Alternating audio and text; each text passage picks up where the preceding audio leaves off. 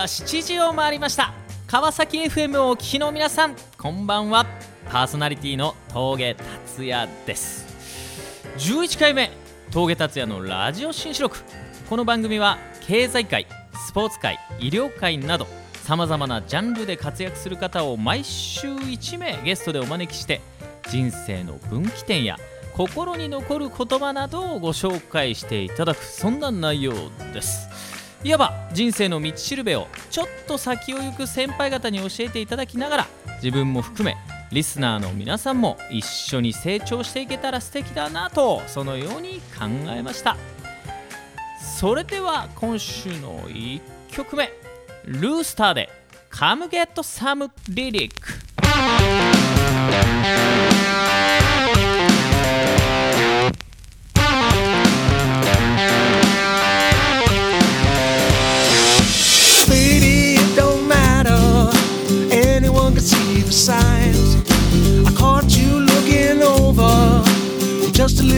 of a smile.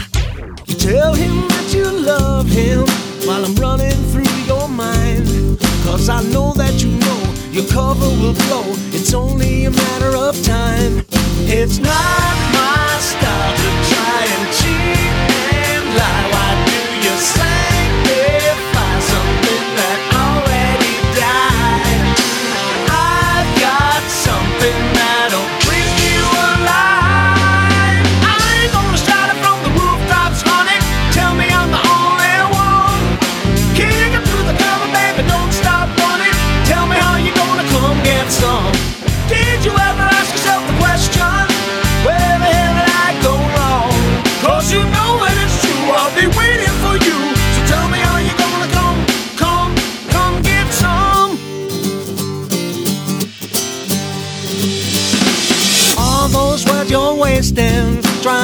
yourself you need more time. But what's the point in faking when you know you never make it right? You say your head is blurry, but I can't get you out of mine. I don't mean to cause pressure, but I just can't let you go on while you live in this lie. It's not my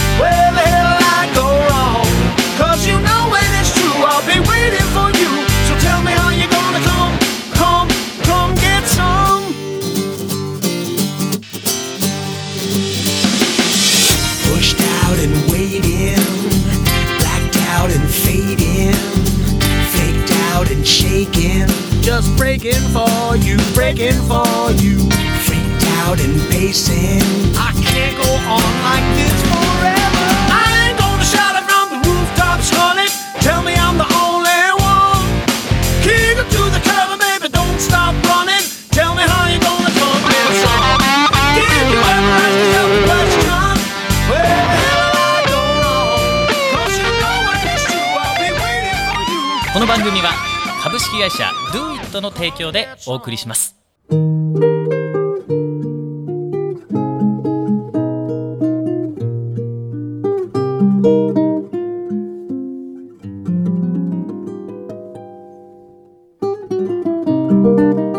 それでは本日のゲストをご紹介しましょう。株式会社 MEJ 代表取締役古賀徹社長です。どうもよろしくお願いします。いやいいですいい声いい声どうも。いい声してますねありがとうございます。この番組始まって以来の、はい私よりもあの年下のあ、社長に来ていただいたそうなんですかねありがとうございいやまー見せたいもうね僕は王子と呼んでますがす。いえいえ、とんでもないです。ねはいなんかもうなんだろう白馬に乗ってそうよね乗ってないです。まあこの株式会社 MEJ、はい。ね今通販業界でね飛ぶ鳥を落とす勢いでもうどんどん伸びてる会社ですがあの新卒採用にも力入れてね、はい。あの若い優秀な社員が今どんどん入ってるっていう会社ですけどそもそも起業は何年前でした？えー、8年前ですね。8年前、はい。えどんなきっかけだったんですか？きっかけはですね、えーたまたま本屋に行って、えーインターネットで稼ぐっていう本がお置いてあったんですね、はいはそれを買ってやってみたっていうのがい、うん。本当ただの始まりなんですけえどー、それでそれで、それで、えーインターネット広告事業を立ち上げたわけなんですね、えそしてやってみたら意外とできちゃったっていうのがー、うん一番最初の事業と、うん、なってます。話を進めたくないね そんな人生うまくいかないでしょ。いかないですよね。でも行っちゃったわけでしょ。いえもう苦労しっぱなしです。あそうです常に失敗してます。あそうですか、はい。えー、例えばどんな失敗をしてですか？えー例えばですね、社員がどんどん辞めてったりとかですね、えーお金が足りなくてうん。銀行から借りてうん。それでも足りなくて、うん消費者金融からうん。借りたりとかですね、うん。えー新しく始めた、まあ、化粧品の事業うん。が全くうまくいかなくて、うん。え1年間ぐらい会社が在庫の山でうん。もうずっと段ボール置き場だったとかもう言い出したらいっぱいありますね。本当ですか？はい。なんかそういうこう雰囲気を何一つ感じさせない人ですよ。いえいえいえとんでもないです、なんでですかねそれ、はい、プライドが高いの？プライドは高かったんですけれども、ええええ折れました。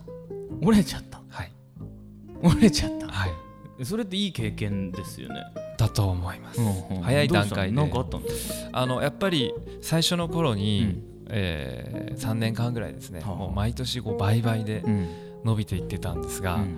えーあある日を境にですね、えーうまくいかなくなりまして、はあはそのタイミングで、えー今までのやり方が通用しないということで転換期を迎えたんですね、うん。そこが一番やっぱ挫折したうん。ポイントでしたね、なるほど。うん。売り上げは上がってたんだけどこう止まっちゃったって感じですか？下がりましたね。下がってしまった、はい。うん。で社員も離れていくし。そうです。在庫ももう社員もお客様もいなくなって、うん。えー借金まみれでどうしようみたいな時期が、うん。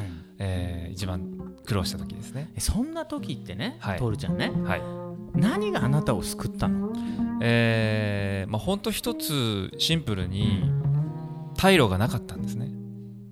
退路がなかった？やるしかなかったと。うんで理由は単純で、うん。目の前にうん。在庫の山もありますし、はい。借金もありますよね、うん。ここで今投げ出してしまったらうん。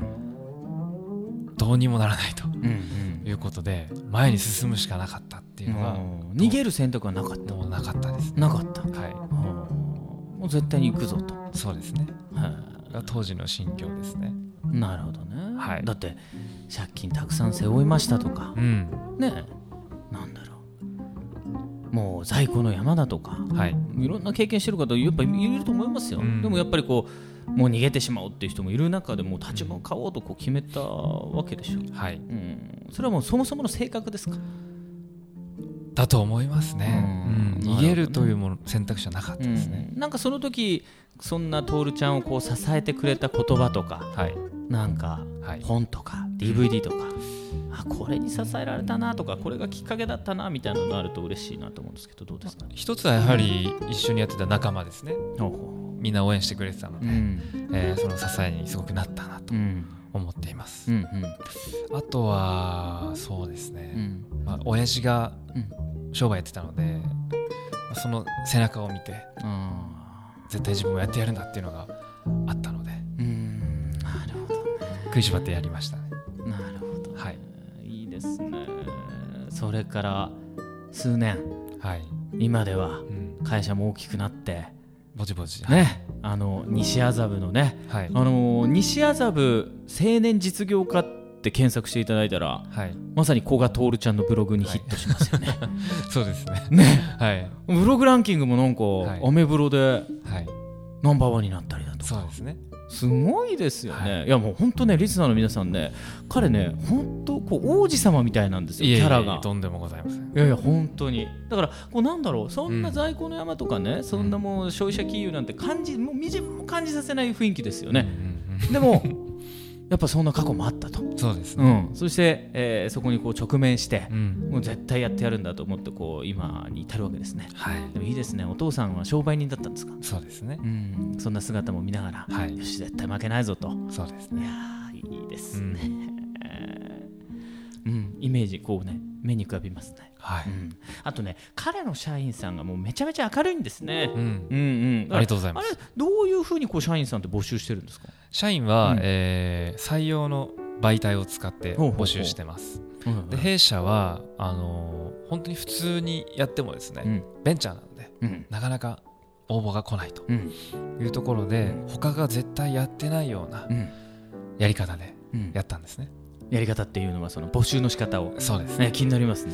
えーで、まあ、具体的には、普通の会社が例えば、うん。成長できるよとか、うんえーこんな仕事できるよって言ってるのに対して、ん僕らはぶっ飛んだ感じで、ん。なんかワクワクとかうん。イノベーションとかなんかその、なんかわかんないけど面白そうみたいなうんのをうん。分かんないけど面白そうっていうのは今なんとなく分かる。徹底的にブランディングしたんですね、ほうほうほうほう。でよくわかるけどつまんなそうっていうのは絶対避けようと。あなるほどね。こんな仕事ですとかこういう仕事があなたはできますよではなくてはい。あなんかこう音で言ってるって感じ。音ですね、うんうん。右脳でうん、右脳に勝負ししててる感じで、うんうん。で採用ページを見ても何の会社かよくわかんないんですね、うん。なんか楽しそう。うん。で募集業種なんかアドプランナーとかなんかよくわかんない横文字が並んでるわけですね。でうん。分かんないもん。なんか面白そうだから行ってみようかなと。っはいていうことで来てもらえるように仕向けたんですね、うん。そうすると、えー3000人ぐらい応募が3000人？来るようになりまして、すごいね。はい、でそこから採用していってるので、うんうん。ものすごい倍率でうん。採用させていただいているので、はいとても優秀な人がうん。取れていると、いうことですね。ですね。はい。本当にいやーなんかね喋っててねこっちがこうワクワクしてきたって感じですかね。後半も引き続きお話をお伺いします。その前に一曲、Z で Find You。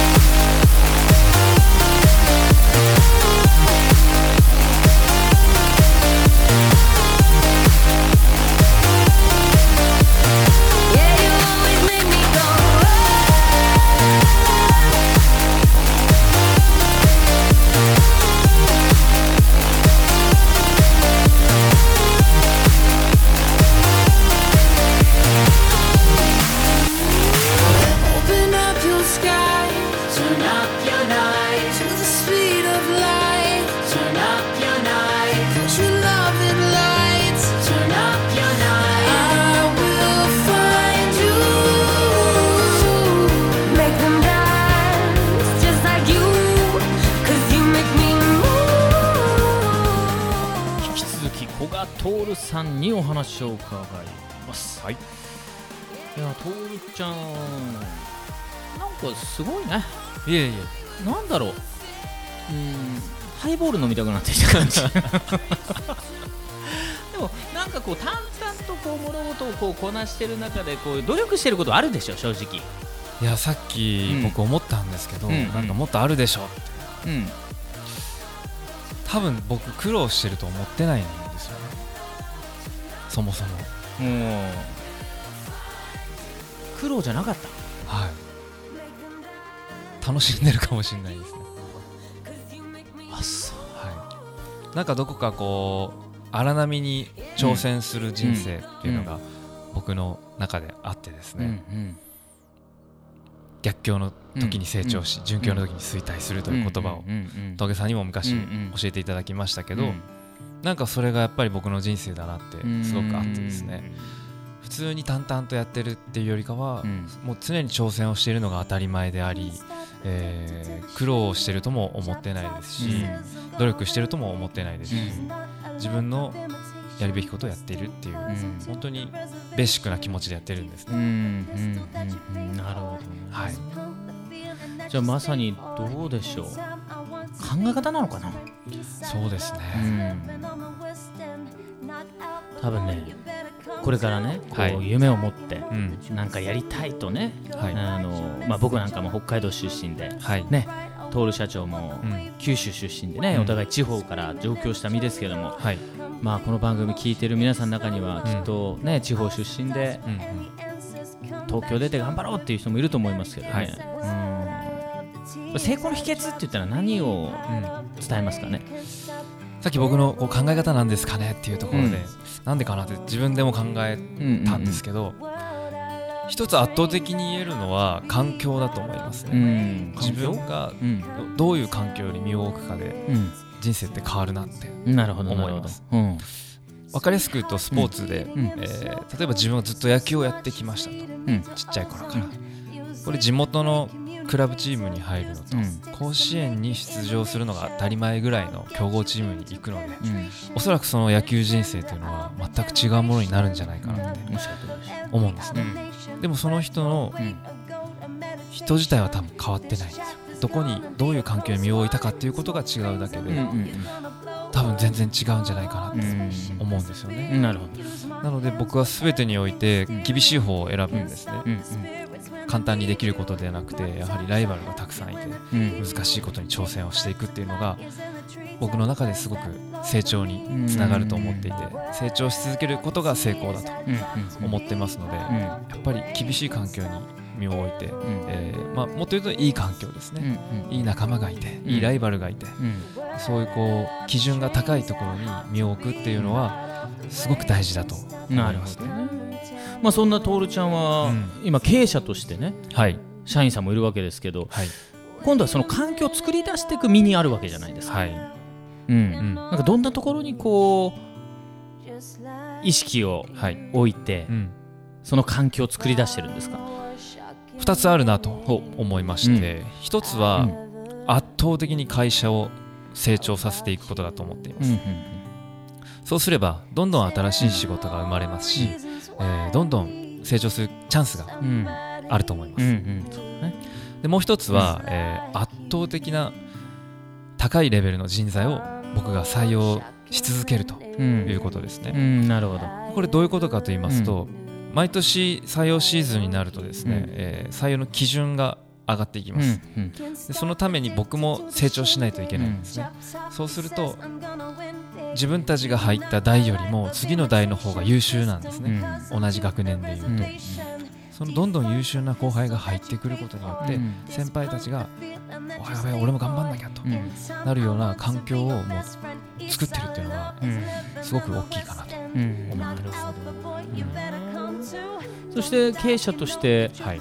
どうでしょう？経営の極意じゃないですけども、はい。まあ、何かこう気をつけてるなと思うところってありますか、えーさっきと少しうん。うん似てるんですが、うん。誰と付き合うかっていうのをおかなり僕は意識していました。女の子の方ですか？いえいえいえ。メンズあの違うのね。違うのね。メンズの方。違うハイボール持ってきて。違うのね、えなんでその付き合ってる方が、ーはいはい。まあ言い方悪いですけどどうしようもない人だったら、うん。やっぱ自分もいっかなこんぐらいでってなうんなるほどなるほど。なってしまうんです、うんうんもしその付き合ってる方々がうん。ものすごい方だったら、はいい。や俺なんてまだまだだなと、ももっと頑張らなきゃってなるんですね。え徹ちゃんにとってすごい人ってどんな人ですか？すごい人っていうのはやっぱり峠達也ですかね。来週も来てくれる。はいどうやったらそのコミュニケーションスキルがえできるかなって僕はいつも見てますけどね。えあそうですか。見てる、はい見てます。全然見てないでしょ。ねもういつか盗もうと思ってますけあどそうですか。はい。嬉しいですね、あでも勉強になりますね。本当に。いえいえとんでもないです、うん。だってこんな真面目に会話したことがまず持ってないもんね、ないですね、うん。はい、でもこうバランスがいいじゃないですか、はい。徹ちゃんはこう仕事も遊びも。うん、ねなんだそうですね、うん。まあよくどっちかに偏っちゃうんですけど、うん、多くの人はね。多くの人はね、はい、はあ。でもこうこう自分の会社今後どういうこうなんて言うんでしょう。ビジョンがあるんですか、MEJ, MEJ がビジョンとしては、えー短期ビジョンですね。まず2020年。ほ約今から5年後うん。に、えー年商100億規模にして、株式上場うん。東証一部ですね、すごい、やろうと思っています、うん。それなぜやりたいかというとですね、たくさん理由はあります。やはり上場すると優秀な人材が集まってきますし、えーたくさん資本も集まってきます、なので自分たちの商品とかサービスを一気に世の中に広めていくことができます。うん。で僕個人としては、えー若若手の起業家を育成したいんですね。うん。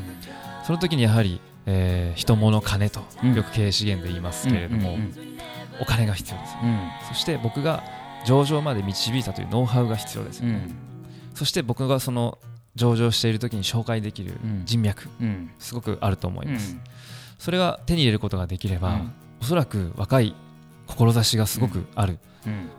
方がいたとしたら、うん。僕がご支援すれば、うん。上場までは絶対導いていけるのかなと思ってますので、ん。えーそのためには自分がまず見本となってん。結果を出さなきゃいけないと思って短期ビジョンではそれで走り走ってるとうん。いう状態ですね。はいはい、その先もまだまだあるその先はもうその起業家をうん。100人ぐらい作りたいなとか、ああなるほど。えー時価総額1兆円のグループ作りたいなとか、はいはいい。っぱいあるんですけど、はい。すごい。な、は志のレベルが違うね、い、いえいえとんでもないです、ううんん、すごいわ、ありがとうございます、ちょっと聞いていいですか？はい。そのきあるその一冊の本との出会いの前は何をやってるの？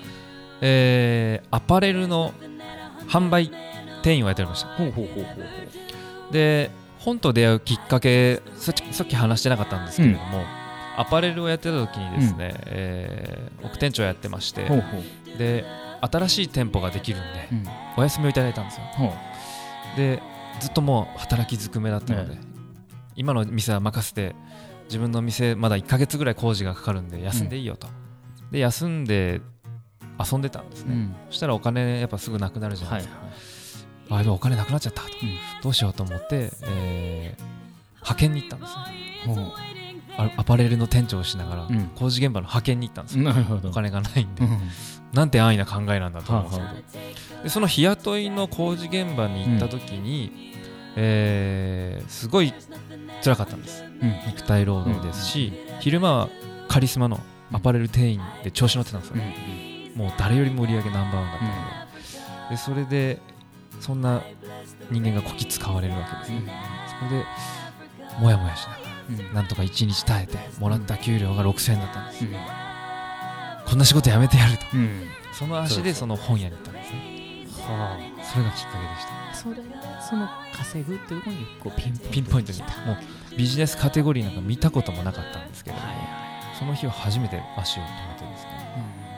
行ったらたまたまその仕事に出会ったと。なるほどまあそういう意味ではその逆境を本当にこう運がいいのかもしれないね。引き寄せてるっていうのもあるでしょうね。はい。ああなるほどね、うん。ありがとうございます。それではもう一曲いきましょう。アリシア・キーズ「エンパイア・ステート・オブ・マインド」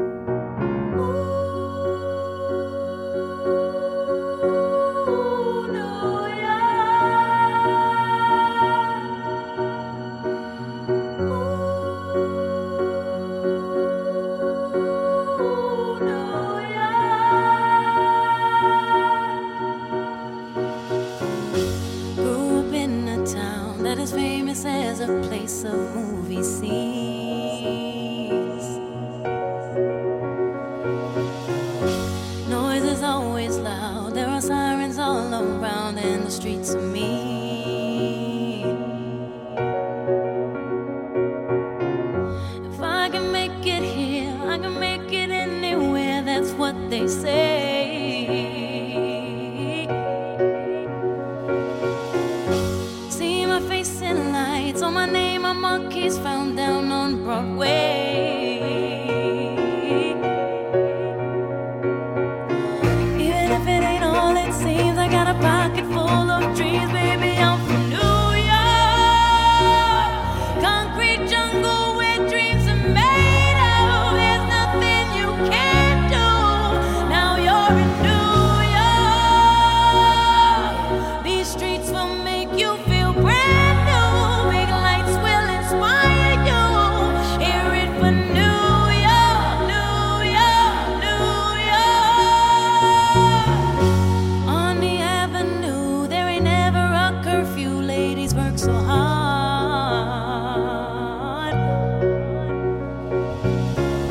Such a melting pot on the corner selling rock. Preachers pray to God.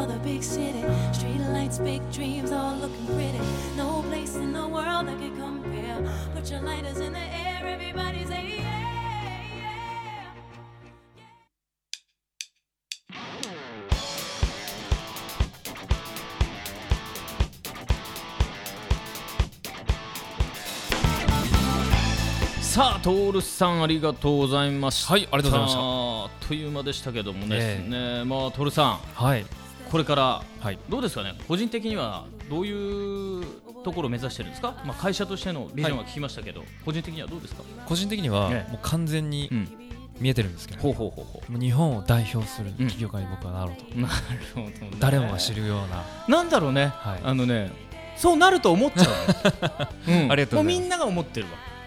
そうななるよ、うん、なるなる。はい。うん。わかるわかる、ありがとうございます。うん、すごいですね。そうなってどうするんですか今後。まあまあ、なぜな,、うん。なぜなりたいかというのが一つあってですね、うんうんうん。僕は死ぬ時にええ。古賀徹と出会えてよかったってうん。言ってもらえる人に囲まれて死にたいんですね。おおなるほど。そう考えた時にほ何人じゃあそう言ってもらいたいんだってはい。考えたんですよ、うん。そしたら僕は1億人に言ってもらいたいと思ったんです。なるほど、要は日本中なんですね、うん。日本の中ではもうダントツに有名な起業家になってうん。社会にインパクトを与えてから死のうかなとなるほど。思ってるんでそうなりましたね。寂しいの？寂しいんです。よ